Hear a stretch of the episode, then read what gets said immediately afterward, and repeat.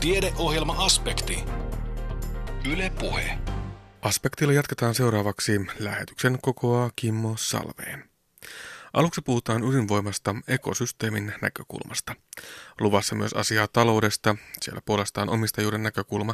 Mitä on omistaminen, miten omistajuus syntyy tai miten se määritetään? Voiko omistaminen olla peräti filosofinen ongelma? Lopuksi vielä kieltenopiskelun maailmaan. A yksi kieleksi valitaan yhä useammin jokin muu kieli kuin englanti, vaikka englanti pitääkin edelleen valta-asemansa. Mutta kielivalinnat siis rikastuvat, vaan entä mitä on kielirikastettu oppiminen peruskouluissa? Sitä selvitellään siis lopuksi. Suomessa on neljä toimivaa ydinvoimalaitosyksikköä ja viidettä rakennetaan, kuudetta suunnitellaan. Lisäksi Olkiluotoon valmistuu todennäköisesti maailman ensimmäinen korkeaaktiivisen ydinjätteen loppusijoituslaitos. Riskien arviointia ydinpolttoainekiertoon, ydinjätteen loppusijoitukseen sekä kaivostoimintaan liittyen siis kaivataan. Filosofian maisteri Tiina Tuovinen selvitti väitöstutkimuksessaan ydinpolttoainekiertoon liittyvien alkuaineiden siirtymistä kasveihin pohjoisissa ekosysteemeissä.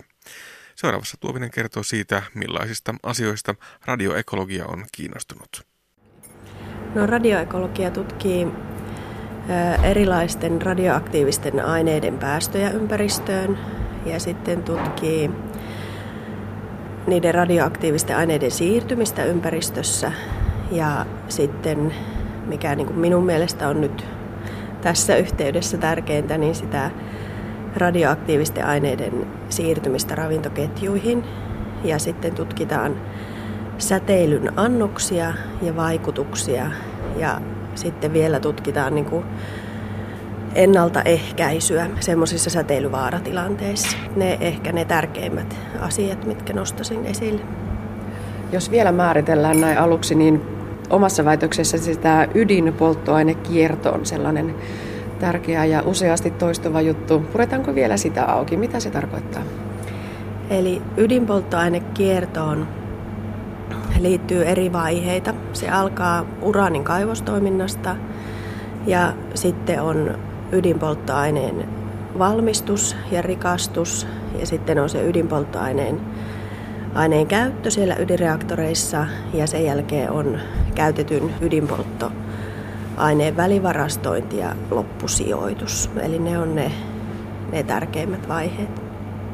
Ja se riskien arviointi, se on myös tässä omassa tutkimuksessasi ollut se iso juttu. Voiko ajatella, että ydinpolttoaine on tällä hetkellä meillä aika lailla tapetilla Suomessa? Aihe on ajankohtainen sen takia, että että täällä on ydinvoimaloita ja uusia suunnitellaan ja on myös suunnitteilla yksi maailman ensimmäisistä ydinjätteen loppusijoituslaitoksista, jota rakennetaan tuonne Olkiluotoon. Eli tämä Onkalo on semmoinen geologinen luolasto, jonka pitäisi valmistua kaksituhattakaksikymmentä ja sen jälkeen siihen voidaan sitten se loppusijoittaminen aloittaa. No mutta onko se olettamus se, että näitä radioaktiivisia aineita ää, jotakin kautta pääsee sinne luontoon? Vai niitä tietenkin luonnostaankin mieltä sieltä löytyy? Mikä se on se lähtökohta-ajatus? Radioaktiivisia aineita on, on luonnostaan meidän ympäristössä, mutta tietenkin tämä pyritään tekemään tämä loppusijoitus niin, että siinä on niin kuin useampia varotoimia, että ne radioaktiiviset aineet eivät pääsisi ympäristöön. Mutta joka tapauksessa on syytä varautua siihen, että, että mikä se tilanne on, on, jos niitä kuitenkin jostain syystä sinne päätyy. Tiina Tuovinen, mistä kaikkialta nämä radioaktiiviset aineet meille ympäristöön päätyvät? Eli meidän ympäristössä on, on säteilyä, joka on peräisin auringosta ja avaruudesta. Sitten on näitä primordiaalisia radionuklideja, jotka vapautuvat maaperästä tai kallioperästä. Ja ne on lähinnä uraanin ja toriumin hajoamissarjoista. Ja sitten esimerkiksi semmoinen kuin kalium neljäkymmentä, mikä on, on yleinen ihan ihmisen omissa lihaksissakin. Ja näiden primordiaalisten radionuklidien määrää lisää esimerkiksi kaivostoiminta, joka vapauttaa näitä hiukkasia sieltä maaperästä ja kallioperästä tehokkaammin kuin mitä niitä normaalisti sieltä rapautuisi. Ja sitten nämä maaperän radioaktiiviset hiukkaset voisi vapautua niin kuin suoraan ilmakehään tai sitten kasvit voi ottaa niitä juurilla itseensä. Lisäksi meidän ympäristössä on yhä Tšernobylin ydinvoimalan onnettomuudesta vapautuneita radionuklideja ja sitten ydinasekokeista, jotka tehtiin viisikymmentä- ja kuusikymmentäluvulla, niin sieltä peräisin olevia, olevia radioaktiivisia aineita. Ja toki myös säteilylähteiden käyttö lääketieteessä altistaa lähinnä ihmisiä säteilylle. Mutta näihin niinku su- suurimpiin säteilylähteisiin verrattuna niin ne määrät, mitä vapautuu sitten tästä ydinpolttoainekierrosta ympäristöön, niin ne on hyvin pieniä. Jos tässä luettelen niitä aineita, niin uraani, koboltti, lyijy, nikkeli, torium muun muassa. Ja sitten muutama sellainen, jotka eivät soita mitään kelloja, niin harvinaisia tai, tai tuntemattomia nimiä.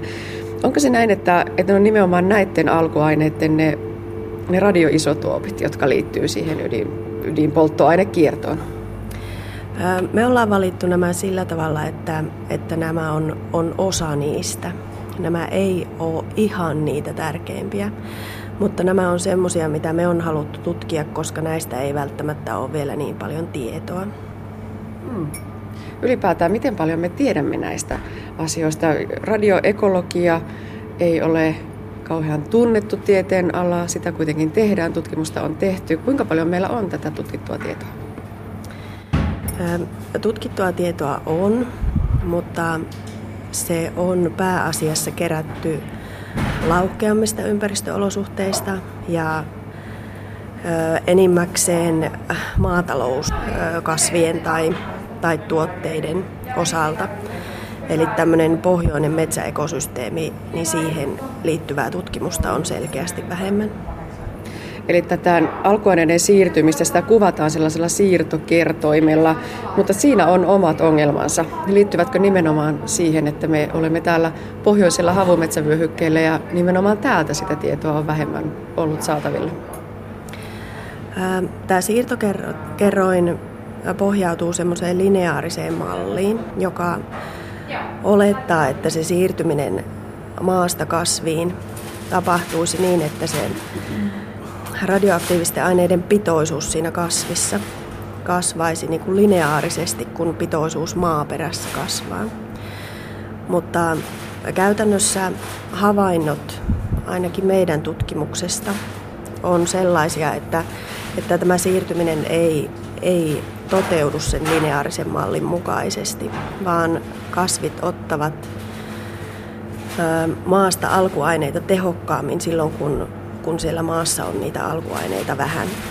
Ja sitten vastaavasti se kasveihin otto on, on vähemmän tehokasta silloin, kun maaperässä on paljon niitä alkuaineita.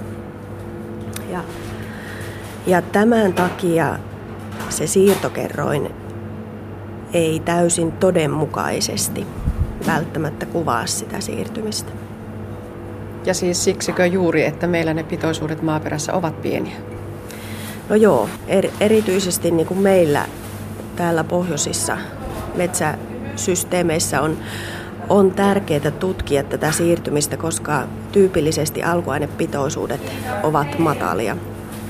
Ja juuri näillä matalilla pitoisuuksilla tämä lineaarinen malli saattaa aliarvioida sitä siirtymistä. Olet, Tiina Tuovinen, tässä omassa väitöksessäsi kehittänyt uudenlainen tai uudenlaisen mallintamistavan. Miten se poikkeaa tästä perinteisestä lineaarisesta mallintamistavasta? No, tämä mallintamistapa huomioi paremmin sen, että kasvit ottavat tehokkaammin niitä alkuaineita silloin, kun niitä on vähän maaperässä. Ja tämä malli perustuu siihen havaintoon, että, että se alkuainepitoisuus kasvissa pyrkii vakioitumaan tietylle tasolle. Ja tämän mallin niin kuin etuja on, on sen helppokäyttöisyys ja, ja sovellettavuus ja myös se, että nämä lähtötiedot on, on jo julkaistussa kirjallisuudessa valmiina. Mitä ajattelet, miten nopeasti tämä voisi mennä todelliseen käyttöön ja että vaikkapa sitä riskien arviointia tehtäisiinkin tämän uuden mallinnustavan mukaan eikä sen perinteisen lineaarisen tavan mukaan? No, näkisin kuitenkin, että tieteellinen yhteisö on, on aika tietyllä tavalla konservatiivinen ja, ja ehkä niin kuin hitaasti käännytettävissä, mutta toivoisin, että tästä olisi niin kuin hyötyä mallinnuksen kehittämisessä. Hmm. Ja jos voi todellakin todeta niin, että ne radioaktiiviset aineet voivat siirtyä kasveihin odotettua tehokkaammin täällä pohjoisella havumetsävyöhykkeellä, niin tokihan se pitäisi ottaa huomioon ja käyttää niitä menetelmiä, jotka antavat todellisen kuvan. Tietysti on otettava huomioon se, että, että meillä ei ole tässä vielä niin kuin valtavan, valtavan suurta, taustatutki, suurta taustatutkimusta me, meillä taustalla. Että tätä täytyy ehdottomasti tutkia lisää, mutta, mutta niin kuin saman, sama siirtymistrendi on, on havaittu toki muuallakin, että nämä ei ole niin kuin siinä mielessä mitenkään, mitenkään poikkeavia tuloksia. Tiina Tuovinen, millä tavalla tällaista radioekologian tutkimusta ihan käytännössä tehdään? No, minä olen tutkinut tätä niin kuin kolmessa erilaisessa systeemissä. Ensin tutkittiin alkuaineiden siirtymistä maasta kasveihin kahdessa pohjois-savolaisessa metsässä. Ja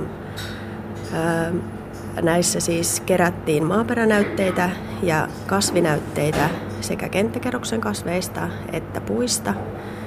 Ja sitten analysoitiin ne näytteet ja katsottiin niistä, että miten, miten se siirtyy se kyseinen alkuaine sieltä maasta kasviin.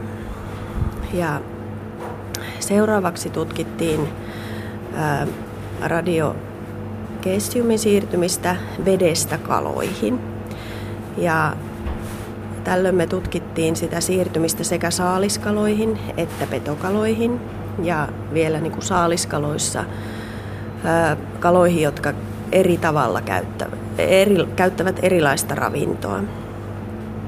Ja, ää, silloin otettiin vesinäytteitä ja sitten kaloista näytteitä ja näistä analysoitiin tämä cesium sata kolmekymmentäseitsemän. Ja sitten lisäksi tehtiin Tehtiin kokeellisia tutkimuksia tuolla Itä-Suomen yliopiston Kuopion kampuksen puutarhalla. Ja sinne me pystytettiin ensin semmoisia mesokosmoksia, joihin haettiin uraanipitoista maata ja sitten myös kontrollimaata. Ja näihin maihin istutettiin kasveja ja sitten sinne maahan laitettiin myös lieroja ja sitten laitettiin sinne kasvillisuuden sekaan kotiloita.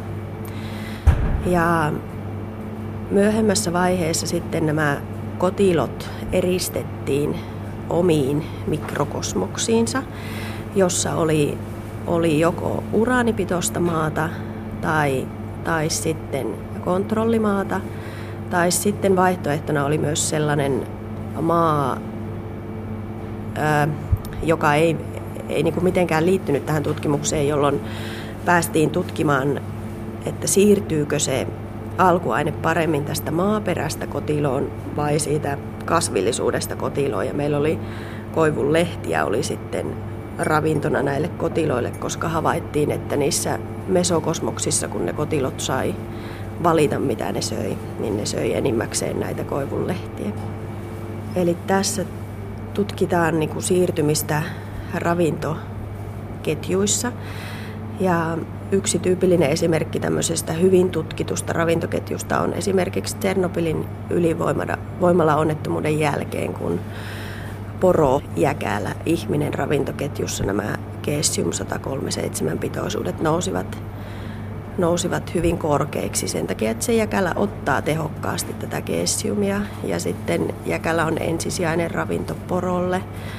Ja lappalaiset, jotka söivät paljon poronlihaa, niin erityisesti heillä nämä säteilyannokset olivat sitten poikkeuksellisen suuria. Mutta tässä, tässä minun tutkimuksessa niin pysytään vielä niin kuin matalammalla ravintoverkon tasoilla, että enemmän tutkitaan siirtymistä biosfääriin, ei niinkään sitten sinne, sinne ravintoketjun huipulle, jossa ihminen on. No entä vielä toinen esimerkki? Tutkit tosiaan sitä radiosesiumin siirtymistä vedestä kaloihin. Kalastamme paljon, syömme paljon sisävesien suuria petokaloja. Mitä voi tästä ajatella? No esimerkiksi näissä lajeissa, mitä me tutkittiin, niin kesiumpitoisuudet tässä petokaloissa, hauessa ja ahvenessa olivat kolminkertaiset verrattuna näihin saaliskaloihin. Eli vaikuttaa siltä, että, että ne pitoisuudet tavallaan kertyvät paremmin näihin petokaloihin. Eli se uudenlainen mallintamistapa on, Tiina Tuovinen, tämän väitöksen se lopputulos, mutta jäikö sinne aineistoon vielä sellaisia tutkimuskysymyksiä, joihin pitäisi lähteä hakemaan vielä vastausta? No, tämän siirtymisen tutkiminen laajemmaltikin täällä, täällä pohjoisissa ekosysteemeissä on, on tietysti niin kuin tulevaisuuden tavoitteena. Että esimerkiksi nyt teemme tutkimusta, jossa selvitämme, miten alkuaineet siirtyvät vesiekosysteemissä niin, että otetaan huomioon sedimentti ja sedimentistä siirtyminen ää, sedimentissä elämiin, eläviin eläimiin, kuten surviaissääskentoukkiin, ja sitten taas kaloihin, jotka käyttävät ravintonaan näitä surviaissääskentoukkia. Ja sitten toinen mielenkiintoinen ja erittäin vähän tutkittu idea on, on tietysti se, että että tutkisimme alkuaineiden siirtymistä sienirihmastoihin, mitkä suuresti vaikuttaa sitten siirtymiseen kasvien juuriin. Ja, ja myös ollaan, ollaan kehitelty, että, että voitaisiin tutkia siirtymistä ää, niin kuin tämmöisessä maa-ekosysteemissä muurahaisiin. Mutta nämä on, on sitten niitä tulevaisuuden haasteita, nämä sienirihmasto- ja muurahaistutkimukset. Näin kertoi filosofian maisteri Tiina Tuovinen. Hänen väitöksensä tarkastettiin Itä-Suomen yliopistossa joulukuussa. Toimittajana oli Anne Heikkinen. Filosofiakahvilassa puhutaan nyt taloudesta omistamisen näkökulmasta. Keskustelusarjassa vierailut yliopiston lehtori Markku Oksanen puhui omassa alustuksessaan omistamisesta filosofisena ongelmana. Mä tiedän, kattoo, kun aletaan vähän epäfilosofisista lähtökohdista tai semmoista, mennään populaarikulttuuriin. En mä tiedä, katsoako teistä monikaan sarja kuin Girls. Mutta joka tapauksessa niitä kertoo kol- neljästä nuoresta alle kolmekymppisestä New Yorkissa asuvassa nuoresta naisesta, jolla on tietenkin miesseikkailu ja, ja sun muita. Ja mie- miessuhteet välillä pysyy ja välillä on vähän pysymättömiä. Sitten yksi näistä nuorista naisista niin hankkiutui suhteeseen toisen näistä, to- to- yhden kaverin eksän kanssa. Ja sitä sitten pohdittiin siinä jaksossa aika paljonkin ja sen tuli semmoinen uusi käsite, mitä mä en ole koskaan mielestäni kuullut, kuin tunneomistajuus. Oliko se semmoinen kuin emotional ownership? Eli kun tämä hankkiutui tämä kaverinsa eksän kanssa suhteeseen, niin sen jälkeen tuli ongelma, että loukkasiko hän jotenkin tämän omistusoikeutta tämän eksän, joka tietenkin tällä nyt oli vielä siihen, siihen eksään nähden jonkin näköinen, mikä nyt tuntuu vähän oudolta, mutta joka tapauksessa niin jonkinnäköistä tunneomistajuudesta siinä nyt oli kysymys. Ilmeisesti tällä eksällä oli yksityinen tai jonkinnäköinen etuoikeus tämmöiseen tunneomistajuuteen tähän yhteen miehen nähden. Ja se sulki pois siis, että näillä muilla naisilla voisi olla suhdetta siihen samaan mieheen. Tämä nyt oli yksi esimerkki vaan omistajuuden käsitteestä. Tai sitten tota, vähän toinen, mikä menee, toinen käsite, mikä menee vähän samaan suuntaan. Te olettekin ties huomanneet, että nyt on alettu tämmöinen susijahti ja sitä on perusteltu semmoisella asialla kuin psykologinen omistajuus. Ää, susien salametsästys tai salakaato, laiton, laiton metsästys on ollut ongelmana. Susikannat on Susikanta on vähentynyt tässä viime vuosien aikana, yhtenä ratkaisuna tämmöiseen laittomaan metsästykseen on sitten esitetty sellaista asiaa kuin psykologinen omistajuus, joka sitten pitäisi olla näillä paikallisilla ihmisillä, jotka kokevat sudet uhaksi. Tuossa viime syksynä joulukuun alkupuolella tarkastettiin asiasta väitöskirja tuolla Turussa. Mari Pohjan-Mykrä väitteli asiasta. Ja tämä hänen väitöskirjansa liittyisi aika paljonkin tämmöiseen suden hoito, sudenkannan hoitosuunnitelmaan, joka nyt sitten myöskin on ainakin jonkinlaisessa kokeiluvaiheessa ja näitä sudenkaatolupia on myönnetty. Tärkeänä elementtinä siinä on joka tapauksessa tämmöinen psykologinen omistajuus, jotta nämä ihmiset, jotka tällä hetkellä ei tykkää sudesta laisinkaan ja haluaa metsästää sitä, niin kokeisi tästä sudesta jonkinnäköistä omistajuutta, johon sitten liittyy kannanhoito. Tämä on jonkinnäköinen argumentaatio tämän uuden politiikan tai ainakin kokeilun, kokeilun kannalla. Mutta tässäkin tulee taas tämä siis omistamisen käsite. Tämä idea tämmöistä susikantojen psykologisesta omistajuudesta niin on peräisin sitten organisaatiotutkimuksesta, jossa sitä on pidetty aika tärkeänäkin elementtinä, miten nämä organisaation jäsenet, työntekijät tai alamaiset sitoutuu tähän organisaation yritykseen tai, tai jos on kysymys julkisen sektorin puolelta, niin sitoutuu siihen. Tavoittelee näitä yhteisiä, yhteisiä asioita ja toteuttaa sitä strategiaa ja, ja sun muuta. Tietenkin tämä, tämä on aika tärkeäkin puoli, tämmöinen psykologinen omistajuus. Kyllä minulla olisi tiettyjä asioita vaikka sanottavana nykyisestä yliopistomaailmastakin, missä se psykologinen omistajuus tuntuu olevan vähän niin kuin vähenemään päin verrattuna siihen aikaisempaan tilanteeseen, jolloin yliopistossa oli enemmän demokraattista päätöksentekoa. Mutta joka tapauksessa niin se on monilla organisaatioilla toive, että olisi jonkinlaista psykologista omistajuutta. Tämä nyt on hyvin kaukana tämän tyyppiset ajatukset loppujen lopuksi siitä, mitä meillä kenties on yleensä mielessä, kun me pohditaan omistajuutta. Kaiketi semmoinen omistamisen perusidea on se, että on yksi ihminen, joka omistaa tietyn maapläntin, jota sitten asuttaa, kenties viljelee, jossa hänellä on koti. Sitten hänellä on naapureita vastaavanlaisilla tonteilla, jotka on jokaiselle erotettu. Eli ihminen, tietty paikka ja siihen liittyvä omistussuhde. Sehän näkyy nyt joissakin tapauksissa, vaikka kyllähän nyt ajatellaan perusasia, perusidea vaikkapa Suomestakin. Eikö, tota, noin, niin aika usein niin tällä tontilla on joku tietty nimi, joka voi, suku sitten voi ottaa omaksi sukunimeksikin jossain paikoin. Ja yksi nimitys tämmöiselle äh, maaomaisuudelle onkin, tuleekin latinan kielestä. Titulo, joka viittaa nimeen.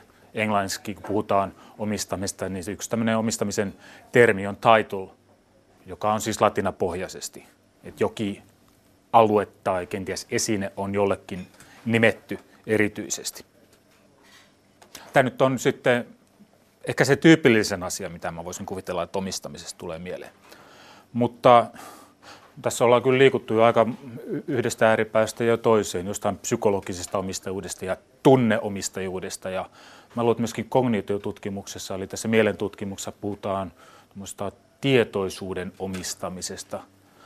Siellä taitaa olla ownership of consciousness tai jotain tämmöisiä, eikä sitä käytetään. Et kun mä nyt tässä näin, mun tajuntaani tässä virtaa, niin te nyt liitätte sen minuun ilmeisestikin. Omiste, omistajuudesta käytävät keskustelut on nämä tietenkin, mitkä on kenties kaikkein isompia, koska niihin liittyy nämä isot visiot sosialismista, kommunismista ja toisaalta kapitalismista tai jonkinlaista sitten vielä kolmantena yhteisötaloudesta ja sun muista. Niitä on aika paljonkin, niin siellä on se omistamisen käsitteet sitten näiden ytimessä.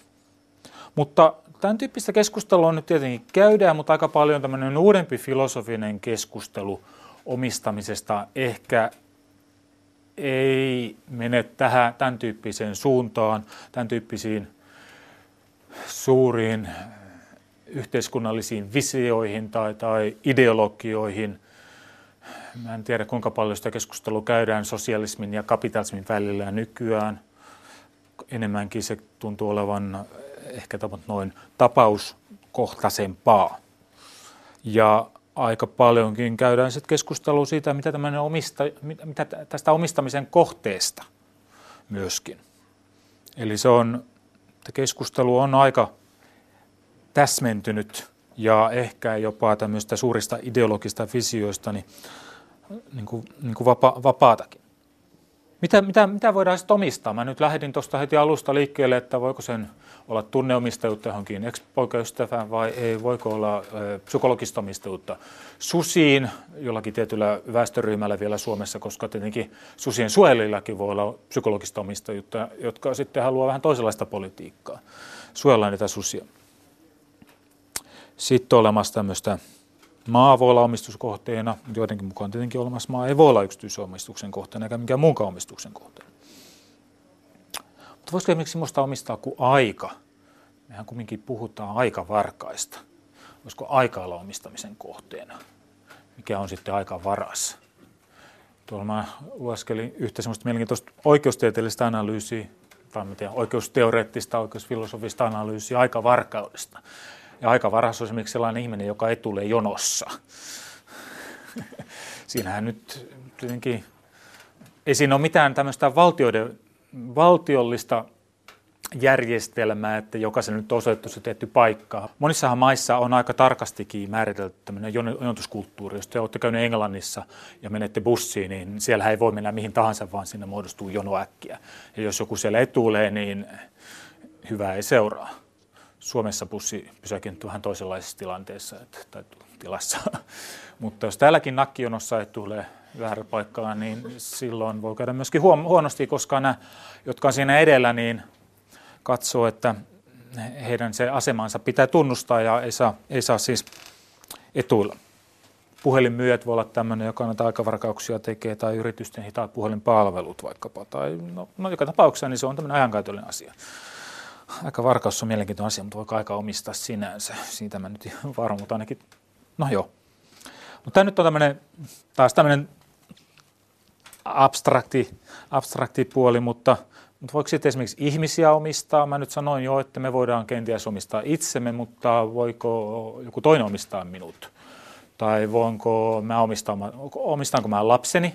Jos mulla olisi nyt vaikka vanhempi, joka olisi vielä elossa, ja mä olisin hänelle uskottuna henkilönä, niin omistaisinko mä hänet jollakin tavalla, vaikka mä päättäisin monista asioista hänen, hänen, hänen, hänen elämässään, voisiko mä omistaa häntä.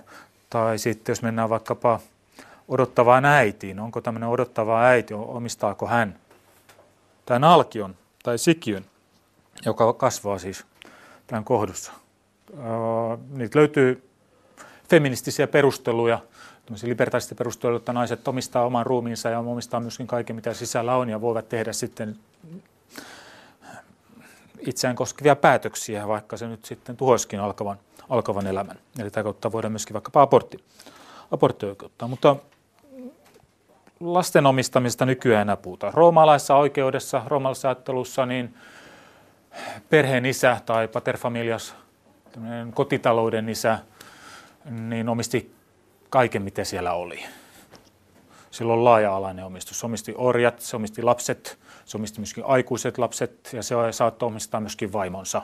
Okei, vaimo ei välttämättä ollut kyllä tämän perheenisän omistuksessa, koska tämä vaimo saattoi olla myöskin tämän, sen perheen omistuksesta, jossa hän oli varttunut, riippuen tietenkin siitä, että minkälaisia sopimuksia näillä perheillä oli, mutta yleensä tietenkin se varmaan on niin, että se kuuluu, vaimo kuuluu miehelleen. Ja tämmöinen ajattelu, että vaimot oli miestensä omaisuutta, niin se eli, eli aika pitkään. Kaikitisi Suomessakin flaatelajat eli niin pitkään, kunnes raiskaus kriminalisoitiin avioliitossa, jos symbolisesti ajattelee. En tiedä, löytyykö jotain ihan vastaavaa ajatusta enää nykyään. Aristoteles oli sitä mieltä, että orjat on eläviä työkaluja, eli ne oli jonkinnäköisiä esineitä, mutta se nyt ei kauhean kestävää enää nykyään olekaan. Mutta joka tapauksessa, niin meillähän tämä, jos me ajatellaan pelkästään ihmistäkin, niin tämä välillä jotakin on kuulunut omistettavaksi ja toisinaan taas se, eli kyllähän me tästä jatkuvasti käydään keskustelua ja mihin, mikään tämmöisen omistamisen raja, jo pelkästään jos me mietitään tätä ihmisyyden luokkaa, ja se ei ole mitään kauhean itsestään selvää, mutta tietenkin jos me ajatellaan näitä tämmöisiä ulkoisia asioita, kuten maata tai siis kiinteistöjä tai sitten esineitä, niin näissä, näissä nyt on selkeästi nämä aina jollekin kuuluvia asioita. Näissäkin omat ongelmansa. Tuossa kaksituhattaluvun alkupuolella Oulussa tarkastettiin tekniikka-alan väitöskirja, jossa käsiteltiin jätteitä. Jätehän on jonkinnäköistä antiomaisuutta, jotakin sellaista, mitä ketään ei halua. Mä olen tässä väitöskirjalla kiinnostunut siitä, että mitä tämmöinen jätteiden omistaminen tarkoittaa. Tämä oli siis kolmentoista vuoden takaa. Ja nythän, mä en tiedä täältä päin, mutta Turun seudulla on kova kilpailu siitä jätteiden omistamisesta. Niistä on tullut yhtäkkiä, on siirrytty antiomaisuudesta omaisuuteen, koska niitä kautta niitä voidaan hyödyntää, niitä voidaan kierrättää. Niistä saadaan äh, tuommoista lämpöenergiaa ja ainakin Turun seudulla on kaksi firmaa, jotka on kovasti kilvoitelleet siitä, ketä ne omistaa. Yksi ongelma on tietenkin Turussa, kun oli jätteenpolttolaitos, niin se nyt on jouduttu, tai se on suljettu. Haluatko vuodenvaihteesta suljettiin, se toimi, toimilupa loppuus, että ilmeisesti nyt viedään Ruotsiin. Mä en, mä en ihan tarkkaan kyllä nyt tiedä, mutta siinä on kova poliittista kädenvääntöä käyty jätteiden omistamisesta. Ja saattaa olla, että jossain vaiheessa kaatopaikkojen omistamistakin voidaan käydä, jos vaan tekniikka kehittyy ja sieltä löytyy jotain kiinnostavia raaka-aineita, joita pystytään löytämään, niistäkin voidaan käydä kovaa keskustelua. Jätteiden, jätteistä siis, antiomaisuudesta, eli nämä voi siirtyä paikasta toiseen aika, ta, aika tavallakin. Ja toisaalta omistamisen kohde on myöskin laajentunut. Tuolla roomalaisessa oikeudessa on aina ollut joitain asioita, jotka, joita sanotaan niin sanotusti ei-omaisuudeksi, englanniksi non-property, ei-omaisuus. Eli jotkut asiat on perinteisesti ollut omistusjärjestelyjen ulkopuolelle, ja näihin asioihin on kuulunut vaikkapa virtaava vesi, ilma, mitä me hengitetään, valtameret, valtamerten kalakannat ja resurssit, mitä sieltä löytyy, ja auringonsäteet. Nämä, nämä on roomalaisen oikeuden mukaan ne tämmöisiä ei-omistuskohteita, mitä ei omistaa. Nyt on myöskin sitten tuossa kuudenkymmenen luvun loppupuolella Y K:lla tehty sopimus, että avaruudessa on myöskin tämmöisiä resursseja, potentiaalisia resursseja, joita, joita ei voi omistaa. Mutta omaisuuden ala, se elää jatkuvasti, se on, se on muuttunut. Minulla olisi tässä vielä sitten sanottaa, mitä mä voisin puhua omistamisen perusluonteesta, mitä se omistaminen käytännössä tarkoittaa. Se on sellainen, mitä filosofiassa on tässä viime vuosina aika paljonkin katsottu. Mitä, mitä, mitä se omistaminen pitää sisällään? Onko se jotain sellaista, että saa tehdä omaisuudella mitä lystää? Vai sisältyykö se siihen jotain rajoitteita ja mihin ne rajoitteet sitten perustuu ja minkälaisia näitä rajoitteita on ja niin poispäin. Sitten on ollut pohdittu myöskin omistamiseen velvoittavuutta. Esimerkiksi Saksan perustuslaissa niin on semmoinen idea, että omistaminen velvoittaa ja, ja, ja se on, se on kiinnostavaa. Mitä se, mitä se omistaminen sitten velvoittaa? Mihin kaikkiin asioihin? Eli siihen liittyy tämmöinen sosiaalinen aspekti myöskin, että sitä omista, omaisuutta on käytettävä yhteiskunnallisesti hyväksyttävällä ja hyödyttävällä tavalla. Omistamisen käytön rajoista voisi, se on, se on tärkeä asia, mihin nämä omistamisen käytön rajat liittyy. Liittyykö jotenkin siihen, että, mä, mä, siihen, että ei saa tuottaa toisille ihmisille vahinkoa vai eivät. Jos mä vaikka omistan jonkun hienon taulu, ta, taulun, vaikka omistan ton tuolta, ja vien sen oman seinälleni autotalliin ja käytän sitä tikkatauluna, teinkö mä oikein vai en, jos se on mun omaisuuttani. Okei. Suomessa kyllä taitaa olla moraalinen omistajuus tällä tekijällä, mun käsittääkseni juridisestikin. joka sitten aiheuttaa sen, että mun on huolehdittava tuosta taulusta. Mä luulen, että tämmöinen järjestelmä Suomessa, mutta jossakin maissa, muissa maissa ei ole tämän tyyppisiä tämmöistä moraalisen moraalisia oikeuksia sillä työn tuottajalla, vaan tuo on olemassa tuo fyysinen esine ja sillä omistaja saa tehdä mitä lystää. Ei mitkään tämmöiset tuosta taulusta tulevat tai tauluominaisuuksiin perustuvat asiat rajoita sen taulun käyttöä. Yksi amerikkalainen juristi kirjoitti kirjan nimeltä Heittää tikkaa Rembrandtin kanssa ja hän sitten sitä pohtii, että tässä oli suomennettu sen. Mutta jos mä tuohon tauluun nyt heittäisin tikkaan, niin sehän ei haittaisi kenellekään ihmiselle mitään haittaa, kenties. Etenkään jos mä ajatellaan, että jos se taulun tekijä olisi vielä kuollut, niin silloinhan sillä ei silloin tuommoista mitään, ei semmoista tunneomistajuutta, joka tekijyyden kautta syntyy.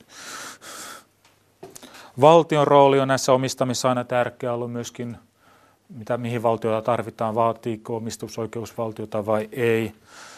Perinteinen ajatus on tietenkin, että valtiota tarvitaan, se tarvitaan, jotta tämä omistusjärjestelmä toimeenpannaan. Oli kysymys yksityisestä omistuksesta tai jostain muusta.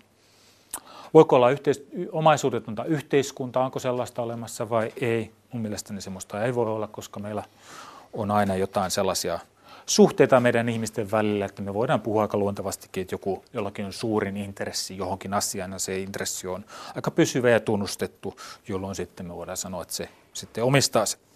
Omaisuuden hankkiminen on iso asia kanssa, miten näitä omistamisia, omaisuutta hankitaan, saadaan, vaatiiko se työtä, vaatiiko se haltuunottoa. Klassinen esimerkki tämmöistä näin, esimerkiksi jos mä nyt haluaisin tulla istumaan tämän kaverin paikalle, niin mä en voi mennä, koska hän on jo ottanut sen haltuunsa istumalla siihen ensimmäisenä. Eli nämä kaikki tuolit, mitä täällä on, on vapaasti valittavissa ja se haltuunotto tapahtuu siten, että istuu siihen. Ja sitä kautta se omistussuhde tai hallussapitosuhde syntyy, mutta se nyt on yksi vaan tämmöinen teoria. Omaistamisen, omaisuuden jakautumisesta on tietenkin paljon puhuttu, eli siitä, että kuinka, onko se, tuossa tuli juuri raportti tuota Oxfamilta, englantilaiselta hyväntekeväisyysjärjestöltä, jonka mukaan, oliko se nyt ensi vuonna tai lähitulevaisuudessa, yksi prosentti maailman väestöstä omistaa viisikymmentä prosenttia maailman omaisuudesta, näin mun mielestä Ylen sivuilla, jolla jossakin muualla, muualla se sitten uutisoitiin. Yksi prosentti maailman väestö omistaa viisikymmentä prosenttia omaisuudesta, eli se näyttää, että se omaisuus jakautuu aika epätasaisesti, joka sitten ei ole välttämättä oikeudenmukaisuuden näkökulmasta hyvä asia laisinkaan. Vaikka se kenties omaisuutta nämä yksilöt voi olla hankkineet ihan reilulla ja, ja, ja hyväksyttävällä tavalla. Omaisuus, mitä kuuluu yksilöille, sekin voi olla sellainen asia, mikä on kiinnostava, koska monia ihmisiä on, joita ei haluaisi omaisuutta. Mä taas luin jostain viikonloppuna jostain, jostain seikkailijasta, joka myy omaisuutensa lähtien maailmalle kiertelemään sitä sun tätä vapaana kaikesta taakasta, mitä tämä omaisuus sitten aiheuttaa. Eli kyllähän monilla, monet ihmiset kyllä tietää sen, että omaisuus ei välttämättä tuosta onnea ja omaisuudeton elämä voi olla mukavampaa. Mutta toisaalta sitten on niitä, jotka on sitä mieltä, että jolla voi olla tämmöinen uskonnollinen suhde omaisuuteen, esimerkiksi menestyksen teologiassa joka, ja, ja muissakin tämmöisissä joissakin reformistisissa protestanttisessa ajattelussa, niin siellä se omaisuus on tärkeä asia, kun omaisuus on jotain sellaista, se on merkki Jumalalta, että on kenties siellä niiden, niiden joukossa, jotka pääsevät sitten taivaaseen. Omistamisen instituutio on tavattoman paljon globaalisoitunut. Nyt me ajatellaan tietenkin, että omistaminen liittyy lähinnä kansalaisuuteen. Jos me ajatellaan maan omistamista, niin ainoastaan tietyn maan kansalaiset voi, tai saman maan kansalaiset voi omistaa maata, mutta omistaminen, esimerkiksi maan omistaminen, siinä on, se on globalisoitunut ihan samalla tavalla kuin mitkä tahansa muutkin. Ja jos nytkin Yhdysvaltojen ja Euroopan unionin välillä käydään näitä neuvotteluja tästä T T I P-sopimuksesta, niin kyllä siihen sisältyy aika paljon investointisopimuksista, niin siihen sisältyy myöskin tämmöinen globa- omistamisen globalisoitumisen idea. Näin kertoi Itä-Suomen yliopiston ja V T T:n yliopiston lehtori Markku Oksanen omistamisesta. Todeten vielä tuohon perään, että tällaisia erilaisia omistajuuteen liittyviä teemoja on vaikka kuinka paljon, eivätkä ne suinkaan tähän loppuun. Lisää Oksasen ajatuksia Aspektin nettisivuilta kantti piste net kautta Aspekti, josta löytyy tämä ja aiemmat Filosofiakahvilan alustukset kokonaisina. Sitten asiaa kielten opetuksesta. Tämän päivän nuori valitsee opiskeltavakseen perinteisen englannin ja ruotsin kielten sijaan espanjaa, ranskaa tai venäjää. Toki englannin vankkumaton suosio näkyy edelleen, mutta kieltenopettaja Evelina Bovellan mukaan kieliä valitaan monipuolisemmin kuin aiemmin. Oman osansa kieltenopiskelun soppaan tuo myös uusi opetussuunnitelma, jonka puitteissa osissa kunnista esimerkiksi englannin opiskelu alkaakin maistiaisena jo toiselta luokalta. Myös kaksikielisen opetuksen sekä kielikylpytoiminnan suosio on pysynyt vahvana. Uutuutena on kielirikasteinen opetus, mitä se oikein on ja mitä muuta uutta kieltenopetuksen saralla on luvassa. Anne Heikkisen haastateltavana on Kuopiossa kieltenopetuksen kehittämishankkeita vetävä opettaja Evelina Bovellan. Kieltenopiskelu on viime vuosina kuitenkin mennyt minusta eteenpäin sillä tavalla, että kieliä valitaan ja aika monipuolisesti. Kunnat tarjoavat kieliä niin, että se ei ole pelkkää englantia ja ruotsia, vaan jos on innostunut kielistä, niin on saksaa, ranskaa, venäjää ja espanjaakin. Ja tota...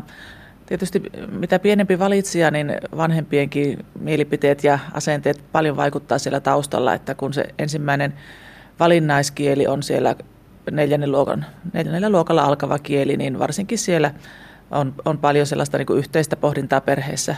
Ja se on vähän niin kuin perheyhteinen projektikin sitten, että siihen sitoudutaan yhdessä. Ja koska aina kieltenopiskelu vaatii työtä, että ei se ilmaiseksi tule se kielitaito.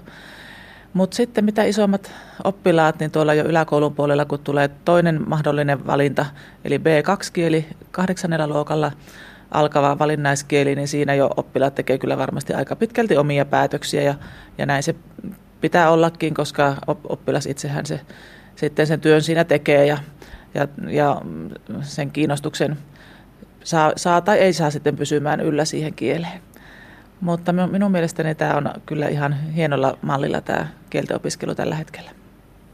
Meillä kotona on nyt yksi seiskaluokkalainen, joka pohtii juuri niitä kasiluokalta alkavia valinnaisia. Ja kun kuulostelee sitä poikaporukkaa, niin Espanja on todella suosittu. Siellä vähän yksi jos toinenkin miettii, että entä jos aloittaisikin kielen ja se ei olisikaan se saksa, joka on ehkä yleisin siellä kasiluokalla aloitettava, vaan se olisikin espanja. Voiko ajatella, että nykynuoret ovat meitä vanhempia, modernimpia myös aloittamaan ja kokeilemaan jotain ihan uutta? No kyllä tuo Espanjan suosio on nyt ollut jo aika pitkään, varmaan yli viisi vuotta ollut tällainen, joka on näkynyt varsinkin lukioissa, jossa Espanjaa on tarjottu laajemmin. Ja on sanottu, että se alkoi siitä Serranon perhe-sarjasta, jota Suomen telkkarissa näytettiin, että siitä lähti Espanjan buumi. Mutta ei se ole laantunut sillä tavalla vieläkään, että ehkä hieman vähentynyt, mutta Espanjaa kysytään kovasti ja kyllähän se näkyy kansalaisopistoissa ja aikuislukiossa myös tämä espanjan kielen suosio. Mutta on tietenkin hienoa, että kielivalikoima laajenee, mutta tietenkin toivoisi sitten, että se ei olisi pelkästään tätä monipuolista, vaan myös syvällistä kielitaitoa, että maltettaisiin sitten jatkaa sitä kieliopiskelua vähän pidemmällekin, että lukion kieltenopettajilta kuulee sellaista viestiä, että otetaan niitä ykkös- ja kakkoskursseja nimenomaan espanjasta tai jostain muusta harvinaisesta kielestä ja sitten se jätetään, jätetään, että se kielitaito jää sitten sellaisen matkailu Espanjan tasolle kuitenkin aika heikoksi vielä. Se tosiaan englanti, ruotsi ja sitten kasilta aloitettava se kolmas mahdollinen kieli, niin ovat niitä vakaita juttuja, mutta että jossakin kunnissa aloitetaan jopa jo ykkösluokalla, myös kakkosluokkalaiset alkaa sitä englantia jo vähän kattelemaan, ja toisaalta ruotsiopetus on varhaistettu alkamaan seiskaluokalta kutosluokalla. Evelina Bovellan, mitä mieltä itse kielten asiantuntijana olet tällaisista siirroista? No aina on sitä parempi, mitä aiemmin kielen opiskelu aloittaa. Ja on hienoa, että uudessa opetussuunnitelmassa on kunnille annettu se mahdollisuus, että englannin tai jonkun muun A yksi -kielen voi aloittaa jo sieltä eka- tai tokaluokalta. Mutta kunnat on aika vähän tarttuneet tähän mahdollisuuteen. Ehkä siinä on sekin, että pätevä englannin opettaja on ehkä hankala saada sinne alkuopetukseen. Tai sitten se, että on... on totuttu tekemään tietyllä tavalla ja on koettu se tapa hyväksi tai helpoksi ja sillä tavalla sitten jatketaan, mutta esimerkiksi Kuopiossa on kymmenkunta alakoulua, jotka on päättänyt aloittaa varhennetun englannin jo ekaluokalta, eli siellä on yksi viikkotunti englantia jo ekaluokkalaisille ja sitten tokaluokkalaisille ja sitten kolmannelta luokalta se kasvaa sitten se tuntimäärä. Että tämä on musta tosi hyvä suuntaus. No entä sitten se ruotsi, jos se ei alakaan siellä suurten myllerrysten seiskaluokalla, vaan siihen pääsee jo vähän kiinni siellä tutun alakoulun viimeisellä luokalla? No siinä vaiheessa, kun tämä O P S-uudistus tehtiin, että Ruotsi siirtyy kuudennelle luokalle, niin sitä perusteltiin nimenomaan sillä, että voidaan paremmin vaikuttaa asenteisiin, kun oppilaat on vielä siellä alakoulun puolella kuudesluokkalaisia, ja sitten, että se asenne myös säilyisi positiivisempana sinne yläkouluun saakka. Ja nyt kun tämä on ensimmäinen syksy, kun tämä ruotsi on alkanut kuudennelta luokalta, ja olen kuullut ruotsiopettajien kokemuksia, niin he on kyllä poikkeuksetta sanoneet, että tämä on ollut hyvä uudistus. Että kuudesluokkalaiset on ollut aidosti innoissaan Ruotsista ja heitä on ollut helppo opettaa ja motivoivaa ja että he toivovat sitten, että se tosiaan kantaa myös sitten jatkoon se sinne yläkoulun puolellekin tällainen into ja kiinnostus oppia. Äsken kello soi. Minä luulen, että meitä odotetaan tuolla. Minkälaiseen tilanteeseen, millaiseen luokkaan pääsemme kurkkaamaan? No, pääsemme kaksikielisen opetuksen kaksi B-luokkaan ja heillä on käynnissä matematiikan tunti ja opettajana on Elisabeth Hynninen. Is everybody ready with the extra boxes? Yes? Okay, number one. Venla has got six euros. How many keys can she buy if each key costs two euros? So she's got six euros. How many keys that cost two euros can she buy? Mutta nyt puhutaan varsinaisesti kielikylpytoiminnasta ja kaksikielisestä opetuksesta ja kielirikasteisesta opetuksesta. Tämä kaksikielinen opetus on aika tuttua kauraa, mutta kielirikasteinen opetus kuulostaa vähän erikoisemmalta. Mistä siinä on kysymys? No siinä on kysymys tällaisesta vähän niin kuin kielisuihkuttelusta, että alakoulussa tai jo eskarin puolella aloitetaan jonkin vieraan kielen oppiminen sillä tavalla, että se tulee leikin ja laulun ja tällaisen kaiken kivan tekemisen kautta pieninä tuokioina. Ja Kuopiossa tämä on käytössä lähinnä tuolla Kalevalan koulussa, jossa opiskellaan saksaa tällä tavalla. Eli Kuopiossa on saksankielinen päiväkoti, josta tulee oppilaita sitten Kalevalan koulun saksankieliselle luokalle ja voi hakeutua myös muualta kuin sieltä päiväkodin kautta. Ja sitten tällä hetkellä Kalevalan koulussa on on saksankielinen koulunkäynninohjaaja ja sitten saksan kieltä hyvin puhuvat luokanopettajat, jotka sitten pystyvät ammattitaitoisesti tätä kielirikasteista opetusta vetämään. Siellä kyllä oppilaiden kielitaito kehittyy sillä tavalla niin kuin luontaisesti, että ne tulee arkitilanteissa ja niissä koulu, koulun jokapäiväisissä hetkissä ne tilanteet. Mutta täytyy tietenkin muistaa, että kun on kielirikasteinen opetus, niin se on noin kaksikymmentäviisi prosenttia opetuksesta. Maksimissaan on sitä vierasta kieltä, eli pääasiassa suomeksi, mutta sitten tällaisina tuokioina ja sopivina teemoina saksaksi. Samoin täällä tässä Rajalan koulussa niin kuuluu se saksan kieli käytävillä, mutta teillä ei ole täällä tätä kielirikasteista opetusta, vaan sitten ihan aidosti kaksikielistä opetusta. Miten se sitten eroaa tästä rikasteisesta opetuksesta? Kyllä, Rajalan koulussa on kaksikielinen eli suomi-englanti-opetus ja se eroaa sillä tavalla, että ne prosenttiluvut on suurempia, joita, jota käytetään niin kuin vähän mitataan tai arvioidaan sitä vieraskielistä opetusta. Eli noin viisikymmentä prosenttia opetuksesta olisi vieraalla kielellä kaksikielisessä opetuksessa. Ja Rajalassa se toteutuu niin, että nuo eka-tokaluokat on ehkä vielä enemmänkin. Siellä on, on tota, meillä on koulussa kaksi brittiopettajaa ja yksi amerikkalainen opettaja, jotka sitten tietenkin käyttävät sitä omaa äidinkieltään enemmän.